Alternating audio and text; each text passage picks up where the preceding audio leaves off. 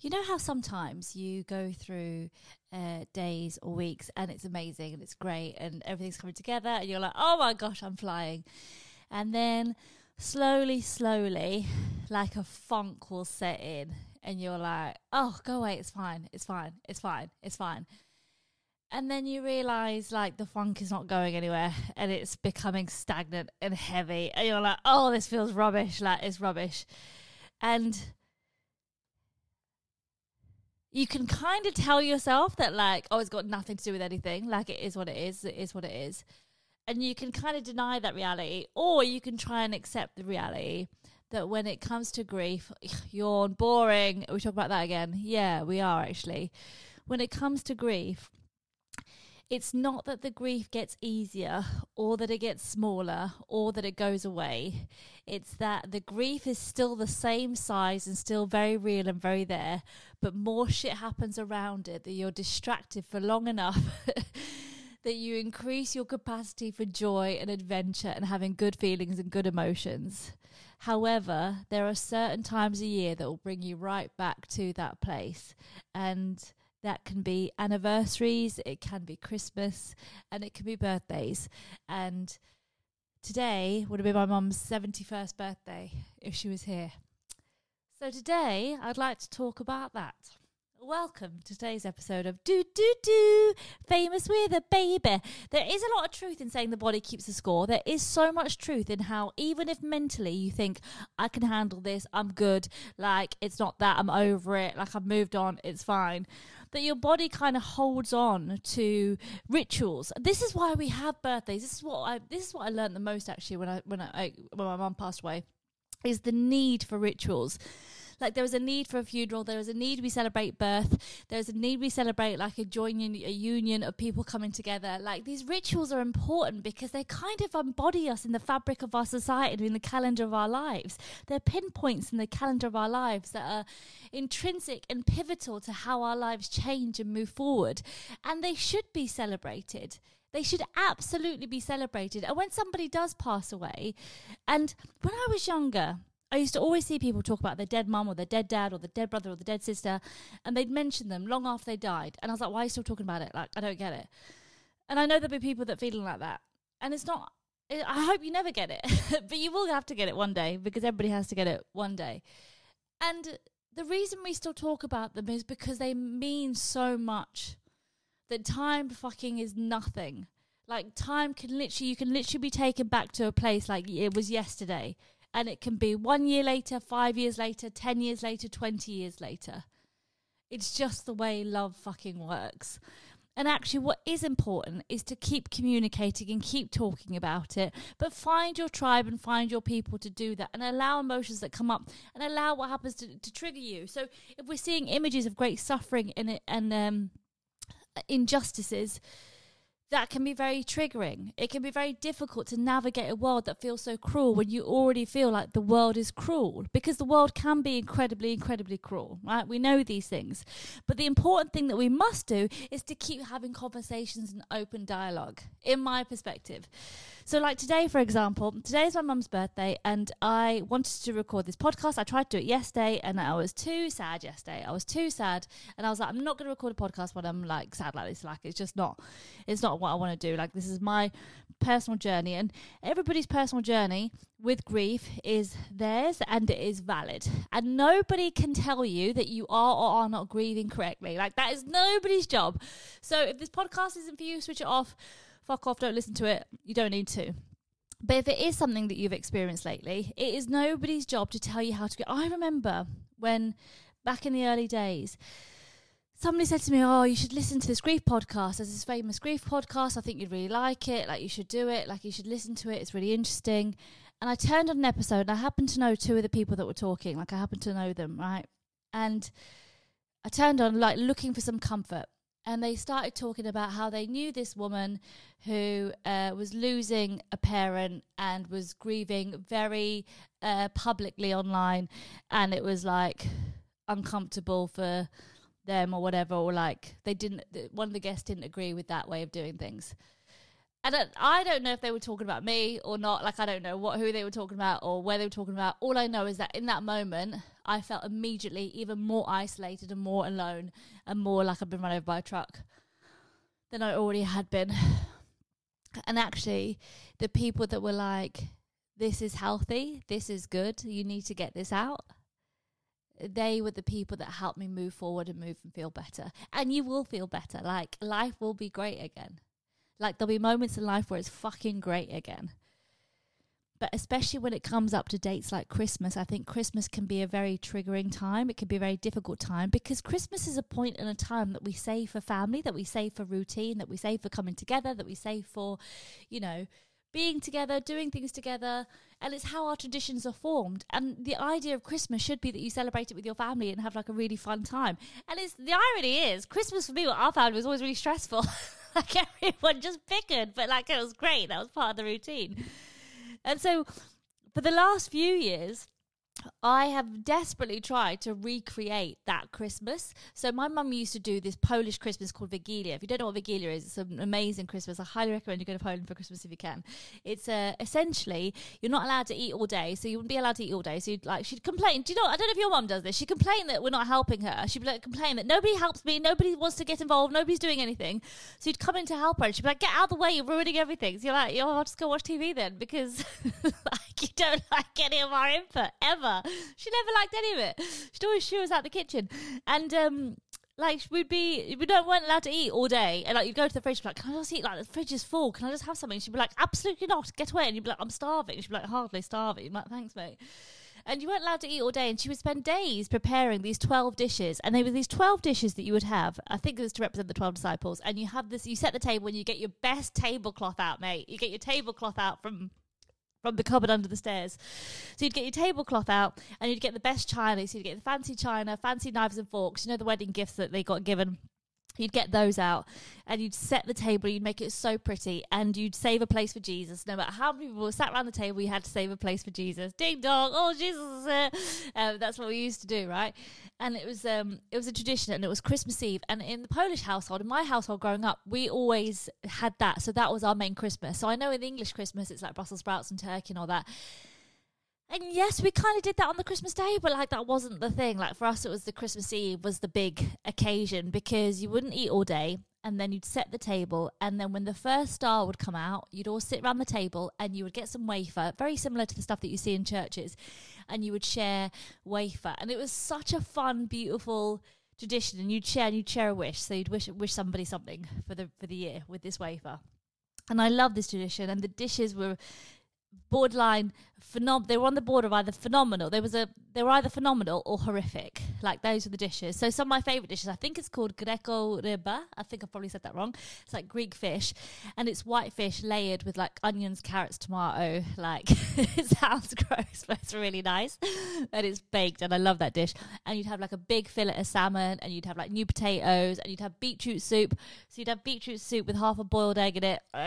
Um she liked it um, and you would have what would you, would have herrings, and you'd have little like Polish um oh pierogi like dumplings, um filled with like mushroom. Oh, I'm gonna be sick just thinking about it.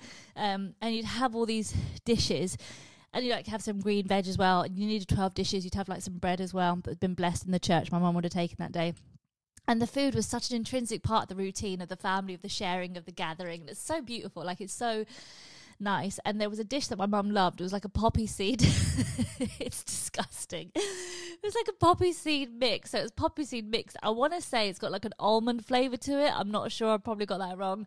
And she'd mix it, and it would be like a poppy seed cake, but also this poppy seed kind of like thick gunk. And she would eat it by the bucket load. She loved this stuff. And I didn't realize poppy seeds is actually opium. And I swear my mum used to get a bit high when she got that shit from Poland. Like I swear she used to get a bit like, ooh, like she loved that stuff. Like she loved it. And it's the most horrific dish you've ever had. But these traditions are important, like they mean something. And so when you're coming up to a time where you've done that every day, every year of your life, you've known that to get to years that you don't do that, not by choice, not because you've met somebody and you've moved on, you've got a family of your own, you're building your own traditions, but because somebody's died, you're like, oh fuck, like this is shit. How do we recreate this?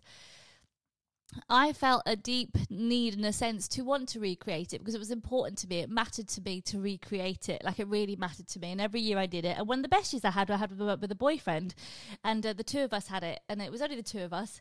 And it was lovely. It was so lovely. And I think it was lovely because he was very generous and very like allowed me to do it. Not that somebody I'd be with somebody that wouldn't be allowed me to do it, but took part in it, and that meant a lot to me that somebody took part of it that never experienced it, didn't know it, liked it.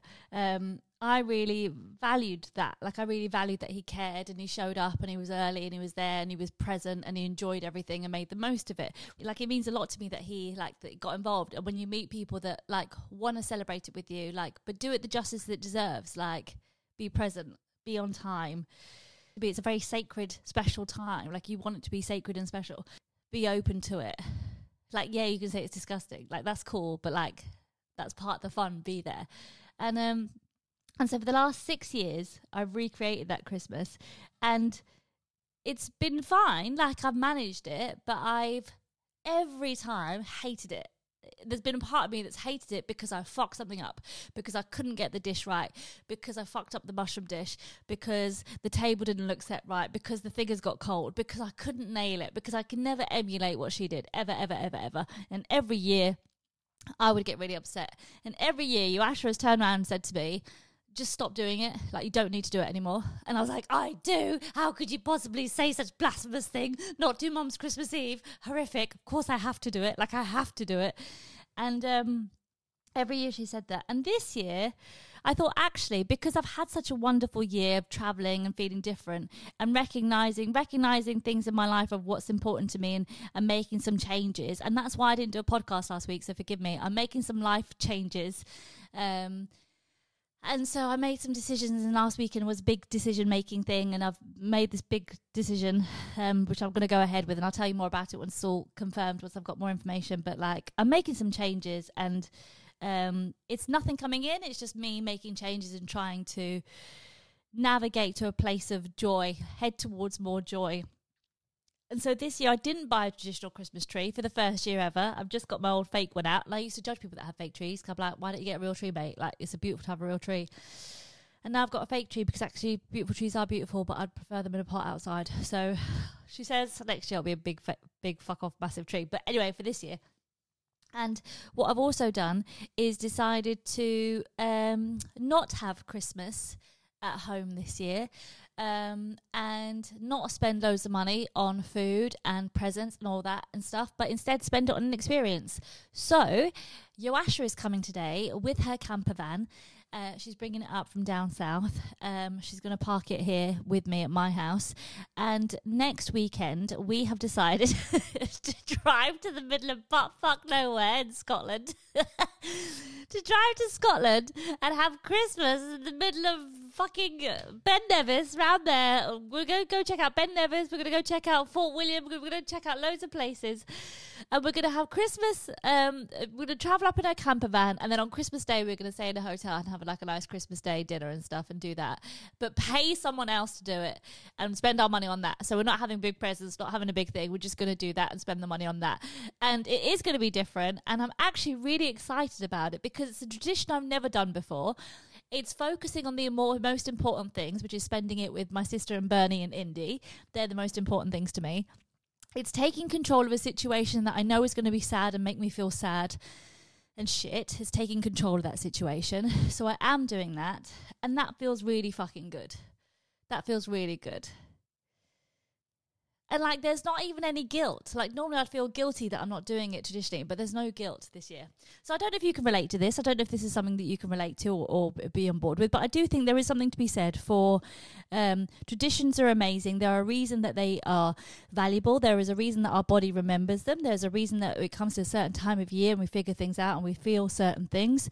And I think it's important to allow ourselves to feel them and to not allow the judgment of other people of how they process their emotions to reflect on you, but rather to give yourself some compassion, some empathy, and some understanding that it's a difficult time. And it's not like if you look around, everywhere's like everywhere's banging, everywhere's doing well. Like it's a difficult time for so many people. And I think communication is key. And I think there's lots of people and lots of communities that are feeling very isolated, very isolated, very hated, very insular. And actually, it's reaching out and going like, "Hey, like I'm here. Like we're here. We're together. We can do this together." Because I think the isolation, there's more polarization and isolation, and it's causing a lot more damage than it needs than it needs to. It's very damaging, actually. Um, so that's what I wanted to do today. So today I'm going to do something really nice. I am going to go to my um I'm going to go to my mom's grave. Um I'm going to buy some beautiful flowers. I always buy her beautiful flowers. I used to always buy her beautiful bouquet of flowers on her birthday. And last year like I didn't lay them down at her grave because I was like these are beautiful flowers. And with all due respect, mate, they were like 80 quid. Like, I'm not going to leave 8 quid flowers on a grave. Like, I love you, mum, but like, you're dead. Like, you're not there. So can I just but you are there, but you also might not be there. Like, uh, this is a waste of flowers, so I'm going to put them in my house and I'm going to enjoy them. so I'm not going to buy good flowers this year, but I am going to buy bouquet of flowers and put them in my house. I'm going to enjoy them and enjoy those flowers and think about her because she loved flowers, and that's what we're going to do. So do nice things. Do nice things. Do nice things for yourself. Do nice things. Be with the people that you love if you can be. And hold out and reach out and recognize that most people fucking, we all need fucking love, mate. We all need love. We all need love. So happy birthday to my beautiful mother, who was hilarious, by the way. I'm gonna share. I um I actually filmed the original Politics Bitches um many years ago, and I never released it. I never put it online, and I'm gonna just share it with you because there's recently with the stuff with the Matt Rife controversy and with Ricky Gervais doing jokes about cancer, and my I look back at that time, my life, and I always think that my career was on a trajectory, and then it went it just stopped and fucking blew up after she died. But actually, the trajectory didn't blow up. What happened was the joy blew up. So my content blew up. I no longer cared for doing vacuous jokes about dating, relationships, and blowjobs. Like I didn't care for it. I was so angry. I wanted jokes about cancer, euthanasia, politics, equality, fairness, um, uh, safety, and, and health, and dignity, and dying. That's the material I wanted to talk about. But that wasn't as mainstream and I'm so grateful that I was allowed to use comedy as my vehicle to be able to do that because it was phenomenal and beautiful and powerful. And that's what shifted. And I need to kind of reframe my brain of like, that's what shifted. And so I'm going to share because there is a routine that I love that I think is one of the most powerful, beautiful routines that I've ever done, actually. It's very poignant, it's very beautiful. And I'm going to share it on my Facebook, my Instagram, my yeah, YouTube. I'll share it on here as well. I think it's a really powerful routine. Um, and it's when my mum's on her deathbed. And it's just indicative of how delicate, how sensitive, how beautiful, and how absolutely fucking hilarious that woman was so funny. Like, so funny. Like, that's the thing. If I think of her, I just think of great love and joy. But if I think of like loss, it's very sad. So, you know, it's just normal, isn't it? It happens. It is what it is. We process, we keep going. We keep going. So thank you for listening to today's episode. I'm really excited about coming out on tour next year. I am thinking, I don't know how I'm going to do it. I would love to try and record some of the bitter shows in the different areas and make like a documentary documenting what I'm doing. Um, I need funding for it. I don't know how to get funding. I don't know whether to crowdfund again or get people to pre-order like and to do it that way because I found a team that could do it but like everything, it costs money. But I do think it would be really interesting to document the journey of doing a show called Bitter in various places in the country.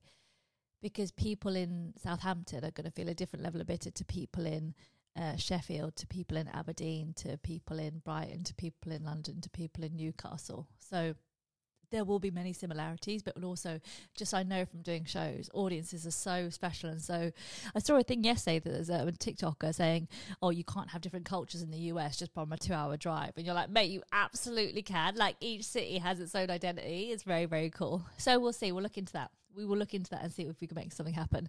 Um, but thank you for listening. Hope you guys are getting ready for Christmas. Um, happy birthday to my beautiful mummy and uh, lots of love. And um, yeah, stay safe, stay healthy, biggest love, and we'll talk again next week. Yeah? Sounds like a plan, Stan. Okay, bye.